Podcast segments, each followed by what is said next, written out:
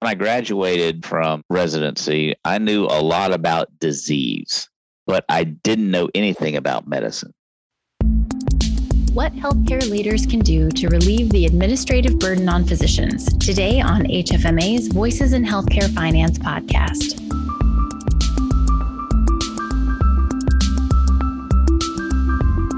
Hello and welcome to the podcast. I'm your host, Erica Grotto, and today we're going to be talking about what physicians don't learn in medical school. I'll be talking with a physician leader and a consultant who partners with healthcare organizations on matters like compensation, performance improvement, and others. Later, I'll be talking with a couple of our HFMA folks about a new educational product we're offering that can help all of our learners do their jobs better. But first, let's find out what's happening in the news. Here's Nick Hut and Sean Stack. Hey, everybody, this is Nick Hut. In this episode, Sean and I are going to talk provider relief fund. And, you know, in the context of the pandemic, this is certainly a, a big money, high stakes topic dating back to April of 2020. HHS and HRSA have doled out more than $100 billion in general distribution payments, plus billions more in targeted payments. And after a longer than expected wait of about eight months since the previous distribution in late 2020, HHS in September finally announced that more than $25 billion will be allocated in a phase four distribution. The application period for that began in late September and runs through October 26th. So, Sean, what are the advantages in the upcoming distribution for smaller hospitals if there are any advantages. And what, what insight can you provide about tweaks to the distribution formula for this round? Yeah, Nick, this this round's taking a little bit of a different approach. This phase four distribution is set to reimburse smaller providers at a much higher rate than larger providers um, for changes in operating revenues and expenditures. They also it has a um, bonus payments for those providers who service Medicaid CHIPS program and Medicare patients living in the federal office of rural health policies define rural areas. So in the phase four of the distribution, reported revenues and expenses are subject to adjustments based on prepayment risk mitigation and cost containment safeguards. And then there is a deduction for prior PRF payments not previously deducted in phase three. So the distribution of phase four's 17 billion in funds consist of two, basically two components. 75% of it, or 12.75 billion, is being allocated based on changes in revenues and expenses, while 25% of it, or around 4.25 billion, is being allocated based on level of participation in Medicare, Medicaid, and the CHIPS program. So HRSA calculates this funding in this area using CMS claims data, and the calculation is not tied to changes in operating revenues and expenses due to COVID. So that's quite a change. Yeah, well, thanks a lot for for that breakdown. And we also want to note that $8.5 billion and the upcoming allocation has been earmarked specifically for rural hospitals. And they can actually apply for both that separate pool of funding and the $17 billion general distribution. Now, the other big news about the Provider Relief Fund is, quite frankly, more of a drag to talk about than new funding. And that's the ongoing reporting process for previous distributions. For funds received by June 30th of last year, 2020, providers technically had to spend that money by June 30th of this year and then report on that spending by September 30th. Now, HHS did extend a 60 day grace period during which they will not recoup any unspent funds for providers that fail to meet the reporting requirements. That grace period runs through November. And Sean, I know you followed all this regulatory drama, for lack of a better word, closely as best you can in the fairly limited time we have. What are the big areas of concern here? Providers are still struggling to navigate the complexities of reporting on these losses and expenditures. And, you know, HHS, I feel, has really stepped up their game on their FAQs and getting those out more timely, at least, to providers. But, you know, for example, one of the latest September 29th FAQs in that HHS clarified that lost revenues may include other income not derived from the delivery of healthcare services.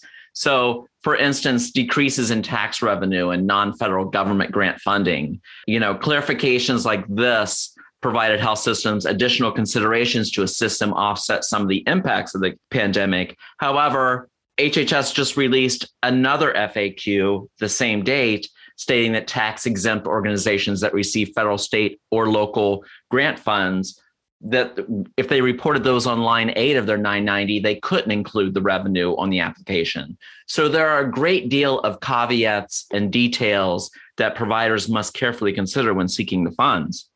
And these factors are really weighing heavily on the health systems as they race against the, the reporting and, and attestation timelines. So it is quite a bit to wade through. Yeah, without a doubt. Well, thanks, John. That's really helpful insight. Upcoming dates to keep in mind include December 31st of this year, 2021. That's the spending deadline for funds received during the second half of 2020. And then reporting for those distributions will take place during the first three months of 2022. And Sean and I and our colleagues at HFMA will be keeping you posted on all these deadlines and related developments. You can find our coverage at hfma.org/news.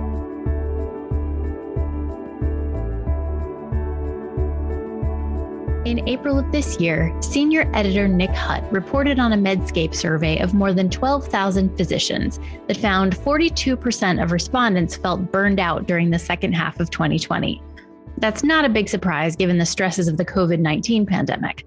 However, the survey also found that the most frequently cited source of burnout was, quote, too many bureaucratic tasks, end quote. Those tasks are what we're talking about today. And I have two guests who will be sharing their perspective. Dr. Glenn Hardesty is the System Consultant for Medical Staff Services and Medical Director for the Physician Leadership Development Program at Texas Health. He's also a practicing emergency physician, so he spends time in both the clinical and administrative worlds. Stu Schaff is founder and principal at Intentionate Healthcare Advisors. And if you're an HFM reader, you might have seen his article in the June issue about physician compensation, which we get into a little bit today. According to both of them, the problem really does start in med school. We'll start with my conversation with Dr. Hardesty. What do you think are the biggest things that surprise physicians, that frustrate physicians when they come into the job, or maybe when they've been in it a while and they realize that they have to learn about kind of the business piece of healthcare? What do you think are the biggest knowledge gaps, and how can we start to address those gaps? Well, the knowledge gap come from in med school, we never learned anything about leadership we never learned anything about business. We learned about science. When I graduated from residency, I knew a lot about disease, but I didn't know anything about medicine. To your point, that's what we need to bring into the curriculum is the business aspect of medicine and the leadership aspect of medicine because both of those are going to intersect you. You're going to have to learn that you know, medicine isn't an individual sport, it's a team sport. And we were never taught how to play as a team in medical school. It was all as individuals. From the business perspective, there are several ways you can go about doing that. There are some programs um, that I know HMFA has, and we have in, incorporated some of those into our into our leadership development program. Or you can go all the way to the extreme of going back to business school there's a continuum there that physicians need to need to understand that you know the business of medicine. And that's you know learning the numbers knowing how other people are looking at medicine. You may think of yourself as a great doctor but if it turns out that you're not cost effective you're not efficient in effect you're not a great doctor because more and more of the cost is being shifted back to the patients who really do care about what things cost, not just, you know, is, my doctor the best? And so you, you have to look out for all those things as well, because the financial aspect has a lot to do with patients' well being. After hearing Dr. Hardesty's take on what physicians should be thinking about, I wanted to find some ways that physicians can be supported by their employers. And this is where I brought in Stu Schaff. How can provider organizations get this right? Is it training? Is it education? Is it taking some of these responsibilities away or simply being more clear about expectations when a physician comes into the organization? expectations are very important. And we'll come back to that in just a second here. But I want to start by talking about where we are today. So I do extensive work around physician compensation design. And many, many hospitals and health systems and other organizations have tried to address these kinds of things, address the levers in their business through physician compensation. There's a lot of talk about incentive compensation, aligning incentives through compensation.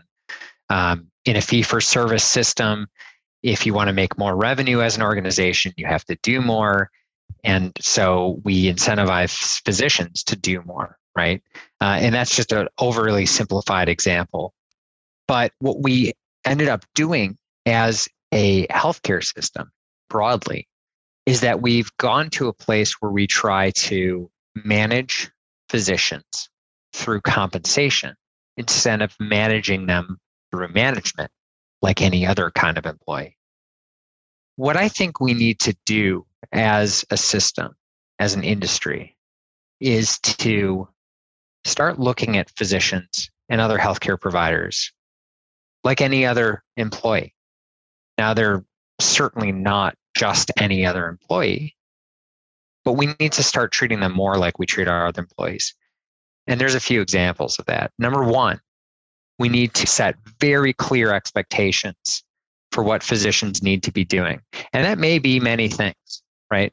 We expect them to do coding on their patients and have great documentation uh, in EMRs. We expect them to be involved in care coordination. We expect them to show up to clinics as scheduled. And those things sound very simple and straightforward. And, and frankly, the right things will sound simple and straightforward. So, setting those expectations and then frequently telling them how they're doing. Scorecards are huge. We want to keep things as straightforward as possible, but we want to be timely in our feedback.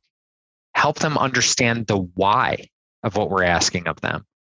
What we're talking about here is, is actually managing physicians. And you may want to have physicians in those roles or at least in, in involved in that management. Physician leadership is very important. Taking things off their plate and then getting out of their way so that they can practice really good medicine, giving them time and space to do the things that we ask of them. So, if you are in fact piling on more responsibility, does that mean that you're going to be asking them to work after hours? Or does that mean maybe we need to call off a clinic? Asking them how they might need help. That sounds like so broad, but it's something that we often don't stop to do. Of course, I'd ask Dr. Hardesty about this issue as well. When you have a physician coming into an organization and realizing the job is different than they expected, that physician has to somehow be set up for success, to be educated, to be supported. Here's what he had to say about that. When you look at uh, well being, and we've transitioned the word burnout to well being, focusing on the positive rather than, than, than the negative. EMR is a electronic medical record is a stressor on well being. And one of the greatest stressors on well being is that additional documentation. You know, we have several EMRs available, and none seem to really have the end user in mind.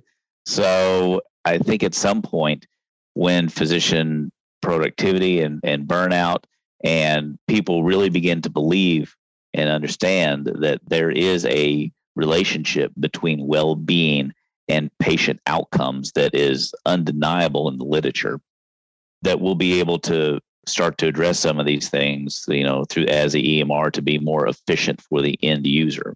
There was one study showed there was emergency department physician is over 5,000 clicks in a shift. It's kind of unfathomable, but yeah. So I think advancing of the software uh, and advancing of the platforms and looking at things for the end user will help with that at some point uh, when we get there. Other than that, we need to prepare physicians better to come into the world that they're going to come into. It's not just about knowing how many cranial nerves and what they do, but rather, you know, how that relates to a patient as a whole, how that relates to the whole medical ecosystem. And that comes into knowing the business aspects of medicine and also the leadership that is required. It's much easier to fly with the wind than it is against the wind. One way Texas Health works to support its physicians is through its Physician Leadership Development Program. Dr. Hardesty mentioned earlier that leadership development isn't a big part of physician training. This program aims to close that gap and put physicians into the mindset of medicine as a team sport.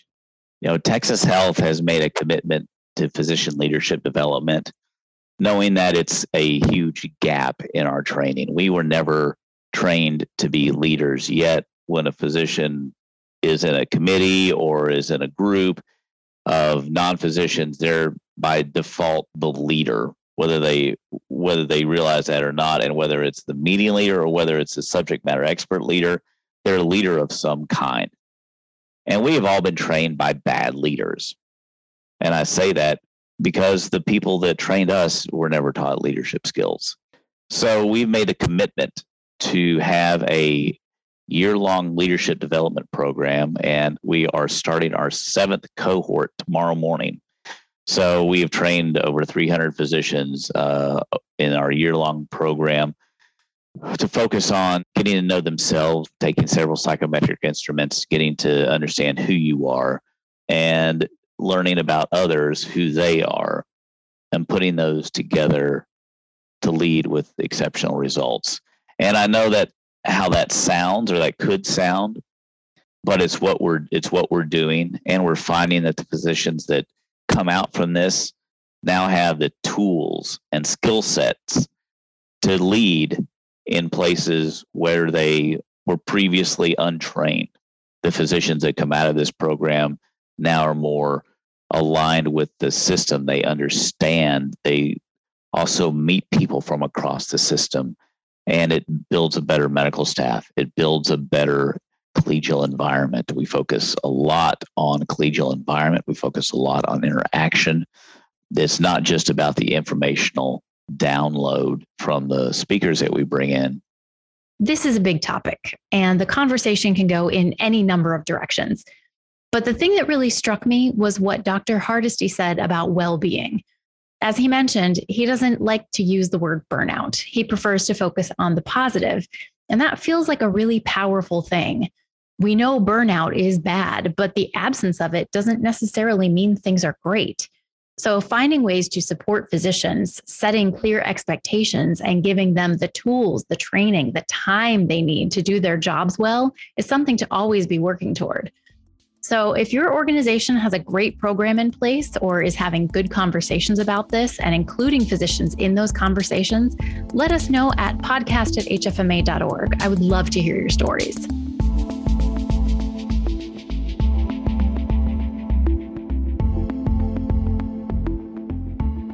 If you're an HFMA member, it's likely you've engaged in education with us. Maybe you have a certification, maybe you've come to our events. But today, I'm excited to talk to you about something new we've been working on our premium facilitated learning. It's a combination of self directed study and work with a course facilitator to give learners a deep dive on a topic they're studying. Here to discuss this new educational offering are Sue Spear, HFMA's Director of Digital Learning Platforms, and Todd Nelson, HFMA's Director of Professional Practice and Partner Relationships. So, Sue, tell me a little bit about the premium facilitated education. What is it? What can people expect? We're excited to offer this premium facilitated learning as somewhat of a replacement for professional development programs we've offered in the past. Some people might remember we had face to face seminars that allowed people to get together with a cohort of peers and spend a couple days on a deep dive on a particular topic. What we're trying to do is replicate that to some extent using a more virtual platform. We're hoping that this combination of some self directed study along with some peer to peer learning, along with some facilitated instruction, is going to fill a real niche for allowing people to explore particular topics in a lot more detail. This program is differentiated from current programs that we offer in our LMS in that there is that live facilitated part with an expert that helps walk you through those exercises and really solidifies the content. Plus, the exercises that individuals will go through are a deeper dive. They're more complicated, they're more complex.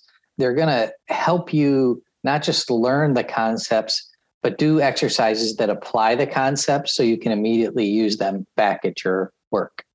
HFMA has a pretty wide variety of educational offerings. And I know it can probably be pretty overwhelming when you're looking around to try to figure out which one is right for you. So, who was this particular product designed for? Since there's a variety of different topics, this product is designed specifically for a person that wants to hone those skills.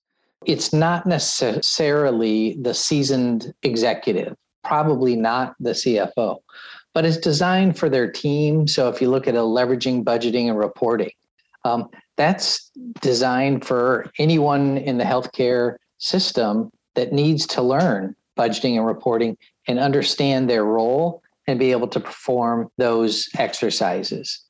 Other courses are going to be designed very specifically, something maybe in the revenue cycle area that's very specific to coordination of benefits, for instance, or denials management would be a good example that you can determine who the appropriate audience would be.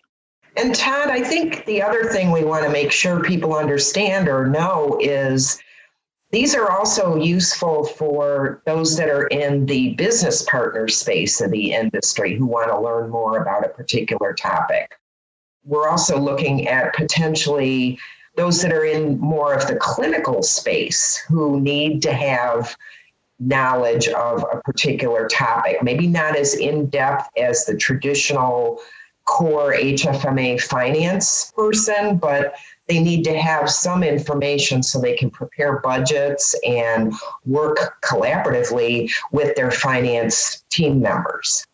And I would say it's not only meant for individuals, but it's meant for organizations as well. So people could send a team to these courses. And frankly, because it's premium facilitated learning, it also fits under our organizational on-sites and those types of products that we offer. So you may see this as an individual in-home thing that you want to take as a person, or you may say, well, I'd love to have my team involved in this. This would be great to bring this on site to my organization. And that's an option as well. Sue and Todd, thank you so much for joining me on the podcast today. Thank you. You are welcome. Thank you, Erica. If you'd like to know about the courses we're currently offering, take a look at our website, hfma.org. I'll also post a link in the show notes to an article from a recent issue of HFM that describes this opportunity. We have three courses beginning in November, so take a look now, sign up, and let us know what you think. Voices in Healthcare Finance is produced by the Healthcare Financial Management Association and written and hosted by me, Erica Grotto. Sound editing is by Linda Chandler. Brad Dennison is our Director of Content Strategy. Our President and CEO is Joe Fifer. We'll be back in two weeks with a new episode. You don't want to miss this one, so hit subscribe on your favorite podcast app and maybe give it a listen on your way to Minneapolis for our annual conference. In the meantime, let us know what you want to hear. You can email our team at podcast at hfma.org.